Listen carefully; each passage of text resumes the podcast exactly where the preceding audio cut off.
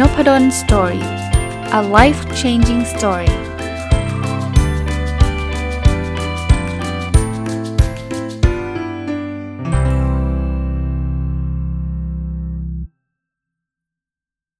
สวัสดีครับ ยินดีต้อนรับเข้าสู่น p ด d o สตอรี่พอดแคสต์นะครับ วันนี้ก็ยังอยู่กับหนังสือเล่มนี้นะ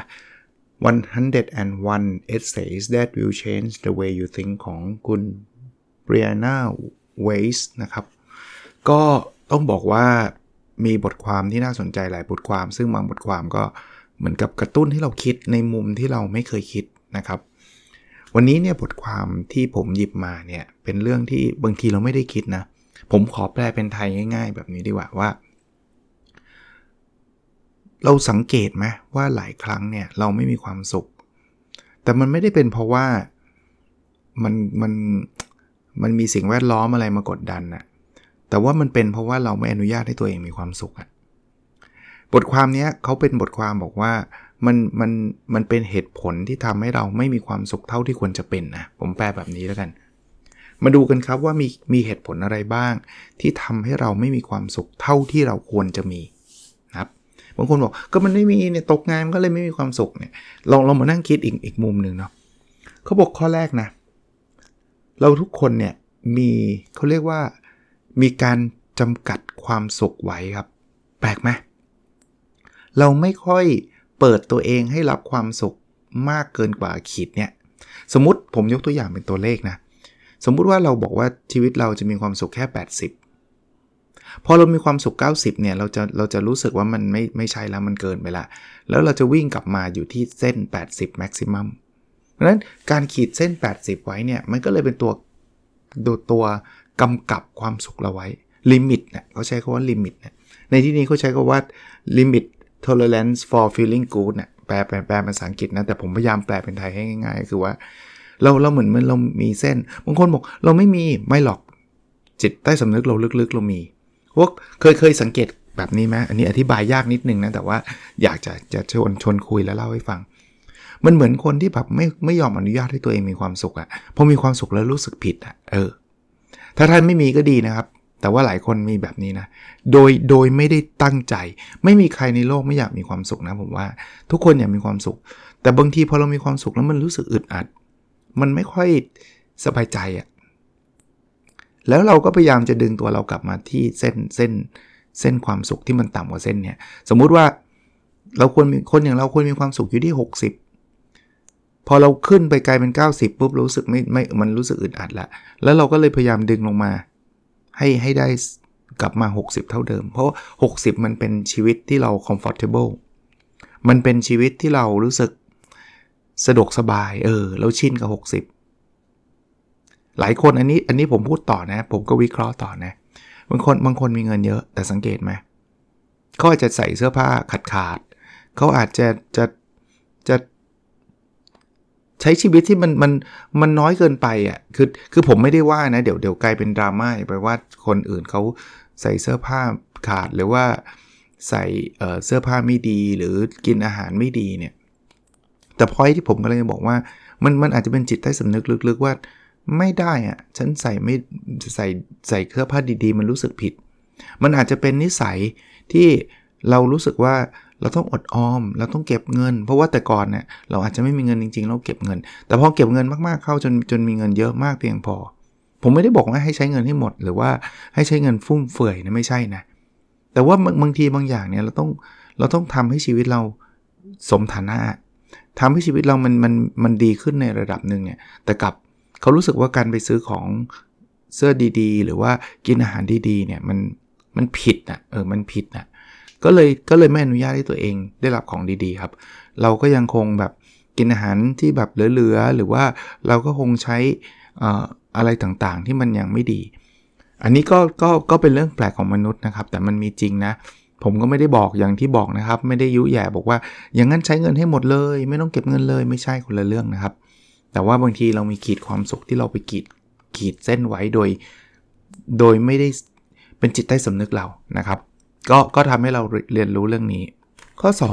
2 ต่อเนื่องความสุขคือเรื่องความสำเร็จ เพราะเราเราเรามีความสำเร็จเราก็จะมีมักจะมีความสุขใช่ไหมก็เหมือนกันครับ มนุษย์เราเนี่ยมันจะมีขีดเส้นแม็กซิมัมไว้ ว่าอันนี้คือความสำเร็จที่ตัวเราอนุญาตให้ตัวเรามี ถ้ามากกว่านี้เราจะไม่ comfortable ละเราจะไม่รู้สึกดีและรู้สึกสะดวกสบายละเช่นเช่นสมมุติมีหลายคนบอกผมนะเขาบอกเขาไม่อยากเป็น CEO อะ เขาบอก CEO มันไปอยู่ในแสง ซึ่งเขาไม่รู้สึกจะรู้สึกภูมิใจเขาเขาเขามันคงภูมิใจแหละเป็น CEO แต่ว่าพอมันอยู่ในแสงเขารู้สึกไม่สบายใจ บางคนบอกว่าเขาขอแค่ตำแหน่งนี้พอละเขาไม่อยากไปไกลกว่านี้แล้วไม่ใช่แค่ถ่อมถ่อมตนบางคนถ่อมตนหรือเปล่าไม่นะเขาไม่อยาก ทั้งทั้งที่จริงซีโอมีเงินเดือนเยอะกว่า ชื่อเสียงโด่งดังกว่า แต่เขารู้สึกว่า เขาไม่สะดวกสบายอะที่จะอยู่ในอยู่ในสปอตไลท์ แบบนั้นเนี่ย แล้วเขารู้สึกว่าพอเขาได้ดีไปเยอะๆ มันมันคนอื่นจะต้องไม่รักเขาหรือว่าคนอื่นจะต้องเกลียดเขาอะไรเงี้ย อารมณ์อย่างเงี้ยมีนะครับ เพราะนั้นเนี่ยคือคือมันไม่มีปัญหาหรอกถ้าเกิดเราบอกว่าเราขอเป็นแค่ CFO ไม่มีปัญหาแต่บางคนเนี่ยไม่อยากจะทำอะไรเลย เอาแค่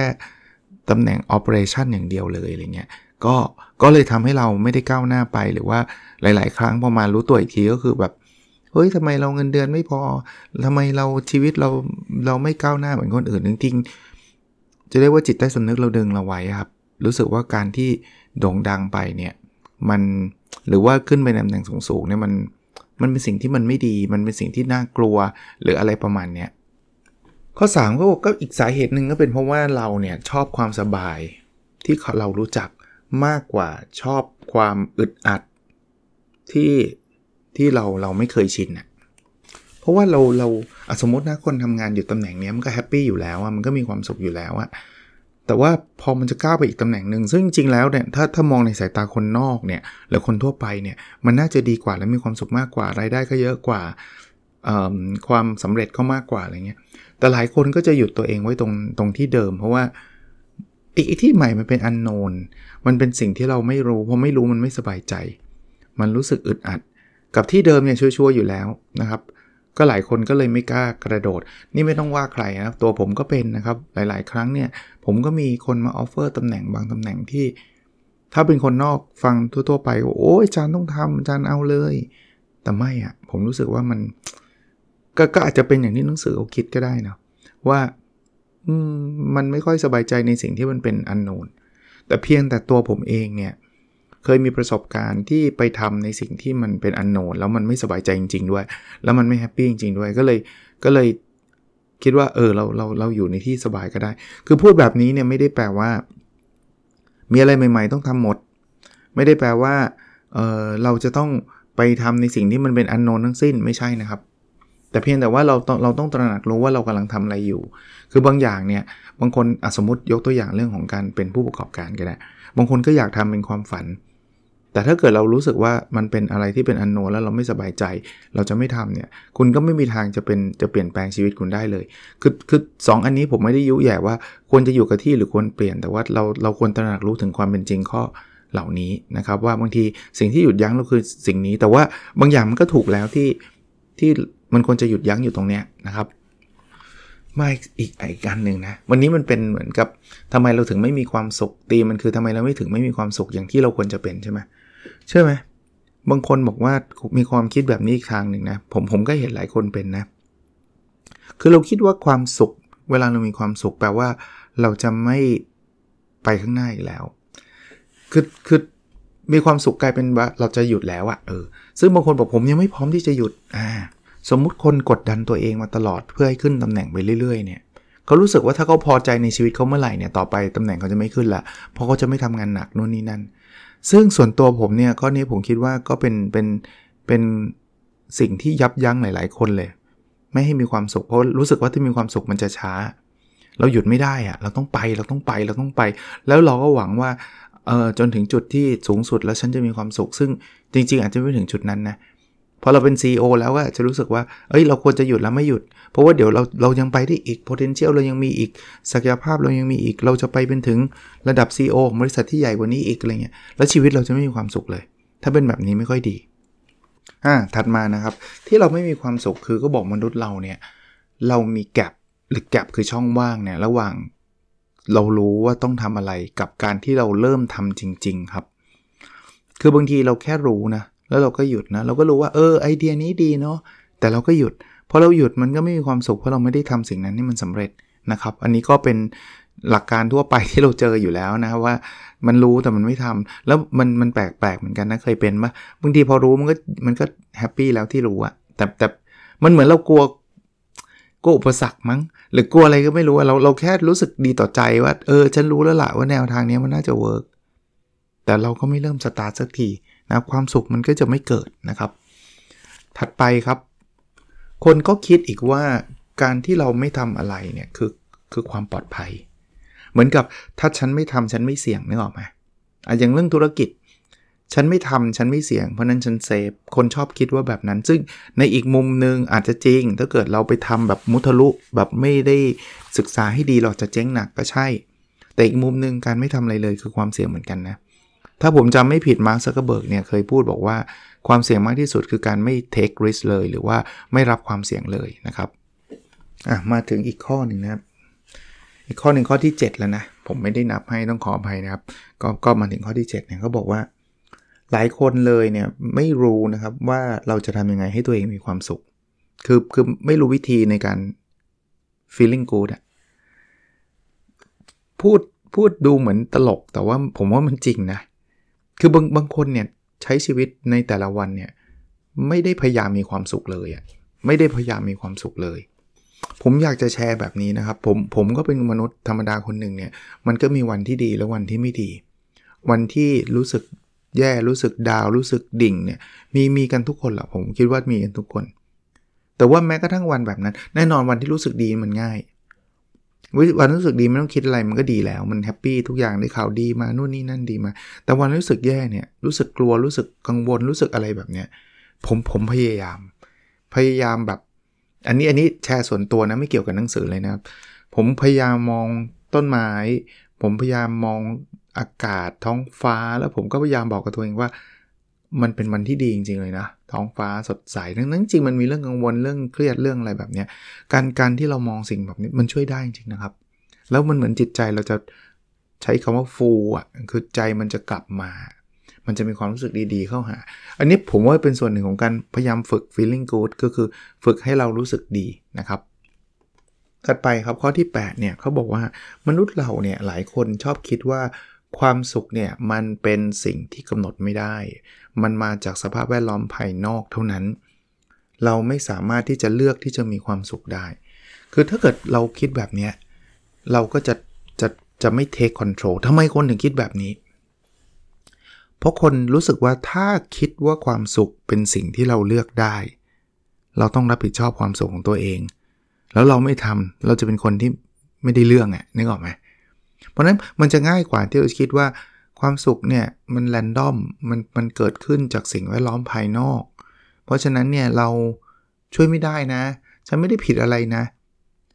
คือคือลองลองนึกนึกภาพนะครับนี่ก็เป็นแนวจิตวิทยานะครับ นึกภาพว่าถ้ามันเป็นสิ่งที่เราทำได้แล้วเราไม่ทำเราก็รู้สึกแย่กับตัวเราเองเข้าไปอีกใช่ปะก็เลยคิดว่ามันเป็นสิ่งที่เราทำอะไรไม่ได้ซะดีกว่า แต่การคิดแบบนั้นเนี่ยมันก็ทำให้เราไม่ทำอะไรไงแล้วความสุขมันก็จะจะจะ จะไม่เกิดหรือเกิดยากนะครับ ก็คือต้องรอให้ถูกลอตเตอรี่อะไรเงี้ย ซึ่งมันก็มันก็เกิดขึ้นยากนะครับ เพราะนั้นผมว่าเราไม่ต้อง take responsibility นี่ความเห็นส่วนตัวแล้วนะครับ ไม่ต้องมารับผิดชอบ 100%ก็ได้ครับ แต่ก็ต้องมีส่วนแน่นอนบางอย่างเนี่ยก็มาจากสิ่งแวดล้อมภายนอก ผมก็เข้าใจแต่ว่าไม่ได้ร้อยเปอร์เซ็นต์ไงนะครับ ข้อที่ 9 ครับ เขามีความเชื่อว่ามนุษย์เราเนี่ย มันมีเส้นความสุขอยู่เส้นหนึ่ง คือไม่ว่าจะยังไงก็ตามเราจะวิ่งกลับมาที่เส้นนี้เสมอ สมมุติว่าความสุขเราจะอยู่ที่ 70 เต็มร้อยเนี่ยมันจะอยู่ที่ 70งั้นถูกลอตเตอรี่มันอาจจะเป็น 80 เดี๋ยวมันก็จะวิ่งที่ 70อะไรก็ตามเนี่ยมันจะอยู่ที่ 70 เสมอ แต่หนังสือเล่มนี้เขาก็บอกว่าเราสามารถยกระดับ 70 ขึ้นไปได้เป็น 80 เป็น 90 คือ อันนี้ผมผมแชร์อีกเหมือนกัน ผมก็เคยอ่านหนังสือหรือว่าไปเรียนคอร์สออนไลน์เรื่อง ถ้าจำไม่ผิด The Science of Happiness ของ UC Berkeley เนี่ยเขาก็บอกมนุษย์เรามันมี baseline แบบนี้จริง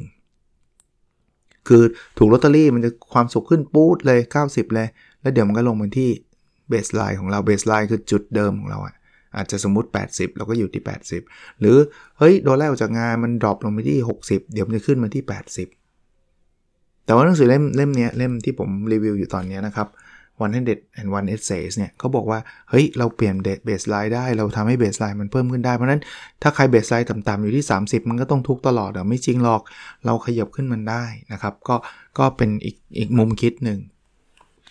ข้อที่ 10นะเขาบอกว่ามีหลายคนเลยชอบเชื่อว่าความทุกข์เนี่ยมันดูดีอะมันทำให้เรา มันทำให้มีคุณค่า ผมว่า ข้อนี้มันอาจจะเป็นรุ่นแบบเบบี้บูมเมอร์เคยสอนเรามาเลยตั้งแต่เก่าๆอะ่ะ เราเคยได้ยินคำพวกนี้อยู่เสมอว่าลำบากแต่เด็กโตต่อไปจะสบาย มันเลยมีความรู้สึกว่าความลำบากเป็นสิ่งที่ดี เพราะลำบากมันทำให้สบาย เราถูกสอนเราถูกมีหนังสือบอกเราตลอดเวลาว่า ถ้าเราดันสบายก่อนตอนหลังจะลำบาก แต่เชื่อไหมครับว่าจริง ๆ มันมีคนที่สบายแล้วสบายต่อด้วย ไม่น้อย แต่ว่าเรื่องพวกนั้นมันไม่ถูกเขียนออกมา เราเคยได้ยินแต่เรื่องราวที่บอกว่าลำบากยากแค้น แต่ว่าอดทนฝ่าฟัน จนกระทั่งตัวเองกลับขึ้นมาสบายได้ เรื่องพวกนี้เป็นเรื่องที่คนชอบอ่าน เพราะว่ามันดราม่ามันเจ๋ง มันก็เลยทำให้เราเกิดความเข้าใจ ผมเรียกว่าเข้าใจผิดก็ได้ ว่าทุกคนจะสบายต้องลำบากเสมอ อีกประการหนึ่งไอ้คนที่สบายอยู่อะ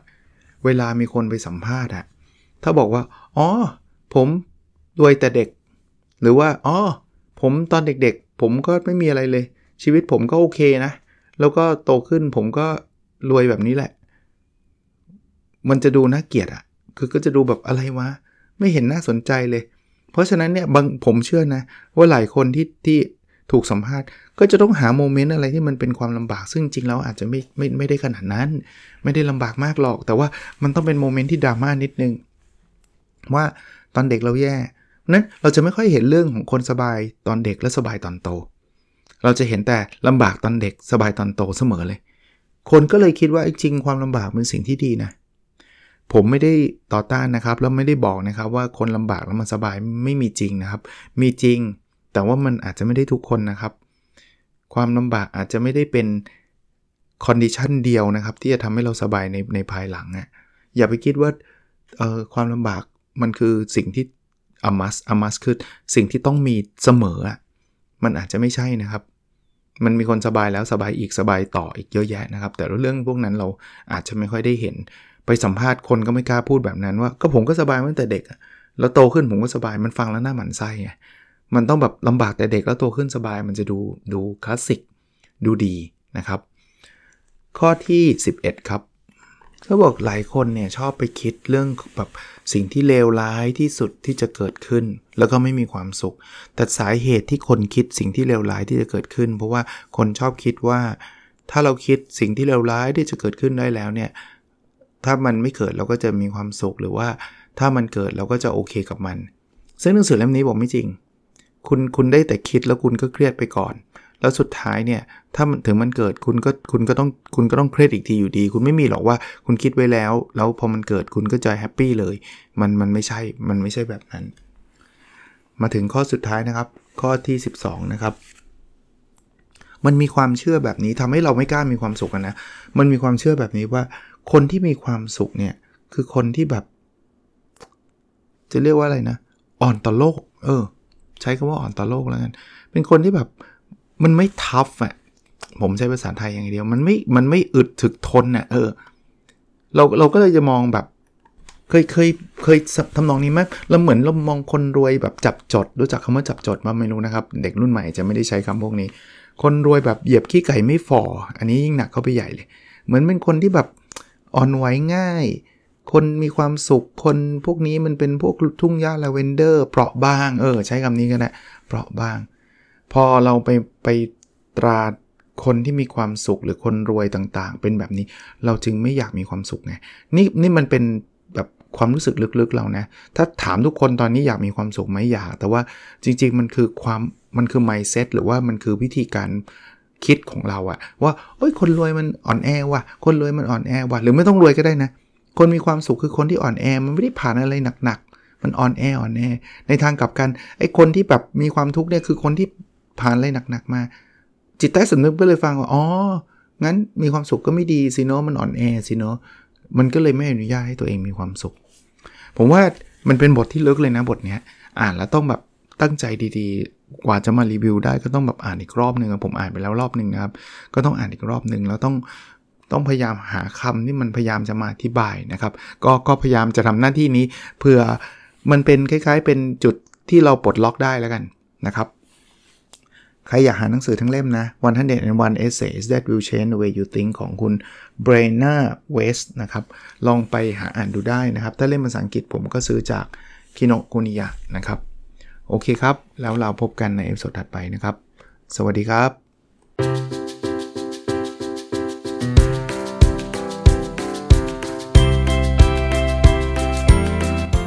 n o p a d o n Story